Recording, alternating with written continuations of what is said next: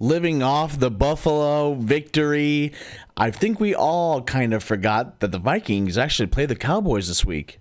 Let's get into it. Welcome to the Vikings Off Tackle Podcast. Get ready for hot takes, strong opinions, and good laughs. Hailing from Minnesota, your host, Brandon Hannum. Welcome to the Vikings Off Tackle Podcast with you, like always, your host, Brandon. So, preview pod Cowboys, Vikings. I kind of feel like uh, no one's really talking about it. Uh, I everyone's talking about JJ. Everyone's talking about the Josh Allen game. Everyone's talking about Vikings Bills. Do you guys even hear anything about the Vikings Cowboys? We we do know that the Vikings actually play the Cowboys. Six and three Cowboys are very very good team that also want to prove how good they are. And the Vikings get to play them in Minnesota at 325. So, predictions. Uh, well, I'm not saying my predictions. The ESPN matchup predictor actually goes 56.6% to the Vikings, 42% likelihood of winning. And the Vikings, as an 8 1, are an underdog. Yes, an actual underdog, despite the Vikings being uh, uh, one of the best teams in football. Still, the Vikings do not get any respect. Not at all. Respect is earned. And I don't know why, guys. Minnesota should be one of those teams that gets the respect the moment they're good. They're just not.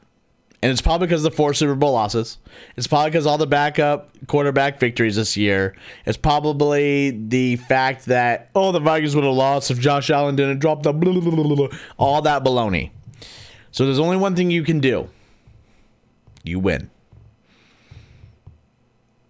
That's all you have to do to beat to beat them. So really what I'm trying to say is that media has given more sound bites for the Vikings. This is the best thing that could possibly happen for the Vikings.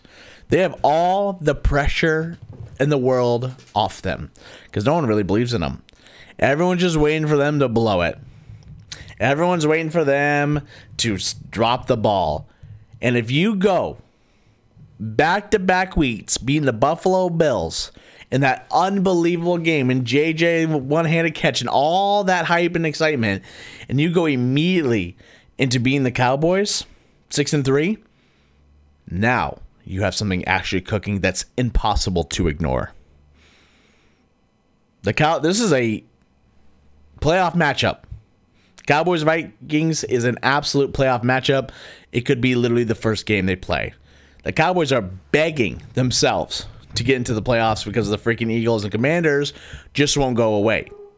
Eagles signing Ndamukong Suh. Eagles got a little bit better. Possibly. We don't know if Suh's worth anything, but he's better than some random sixth round defensive tackle out of Memphis, Tennessee, Tech State, A&M.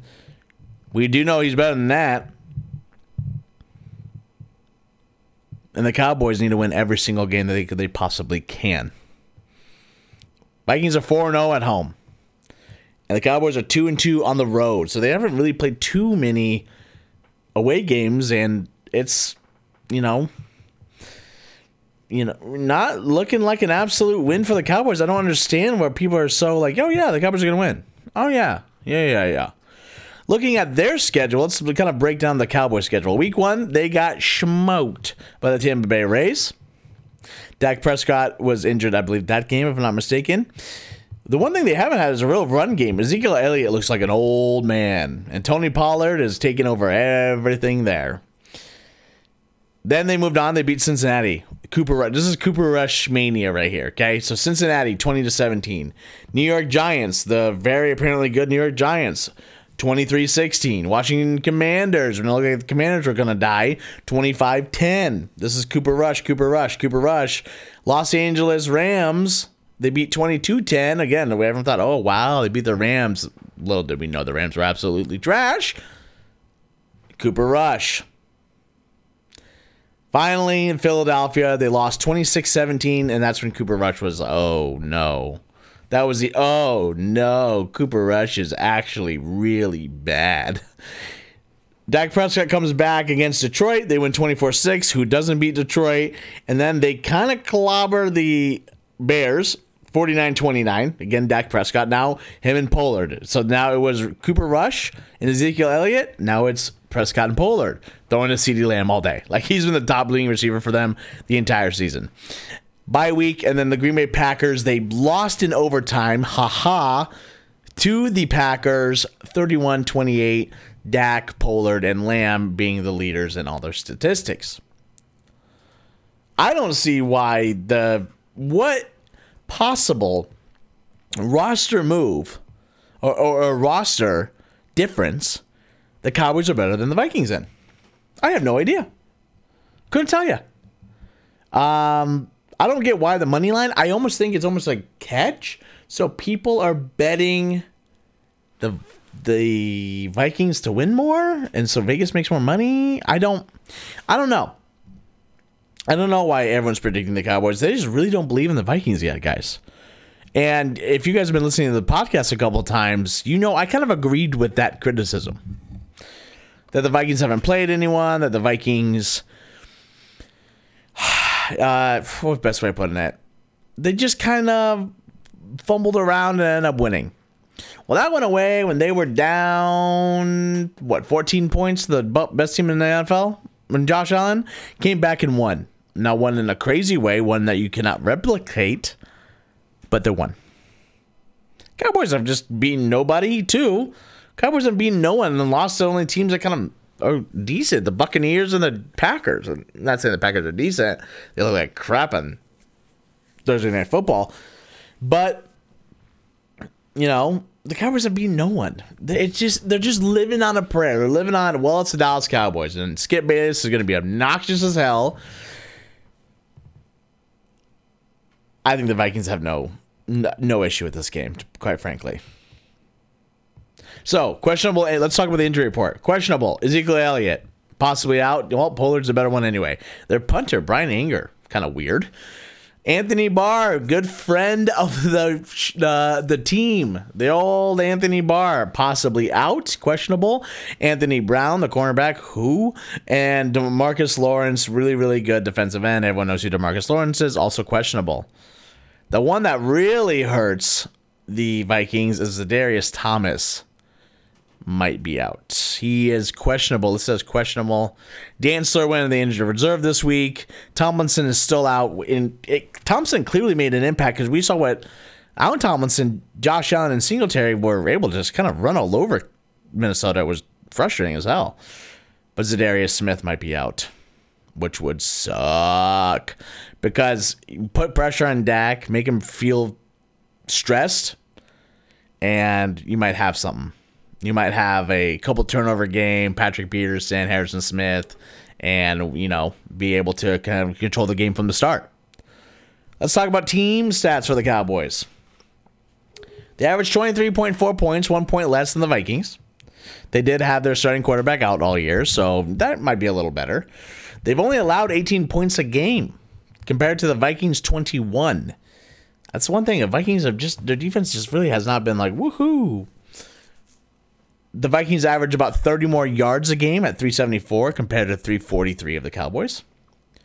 But again, no Dak Prescott. That's a little bit fake. And they've also allowed 50 less yards. The Vikings allow 400 yards a game. Not very good. Not what you want. Not ideal.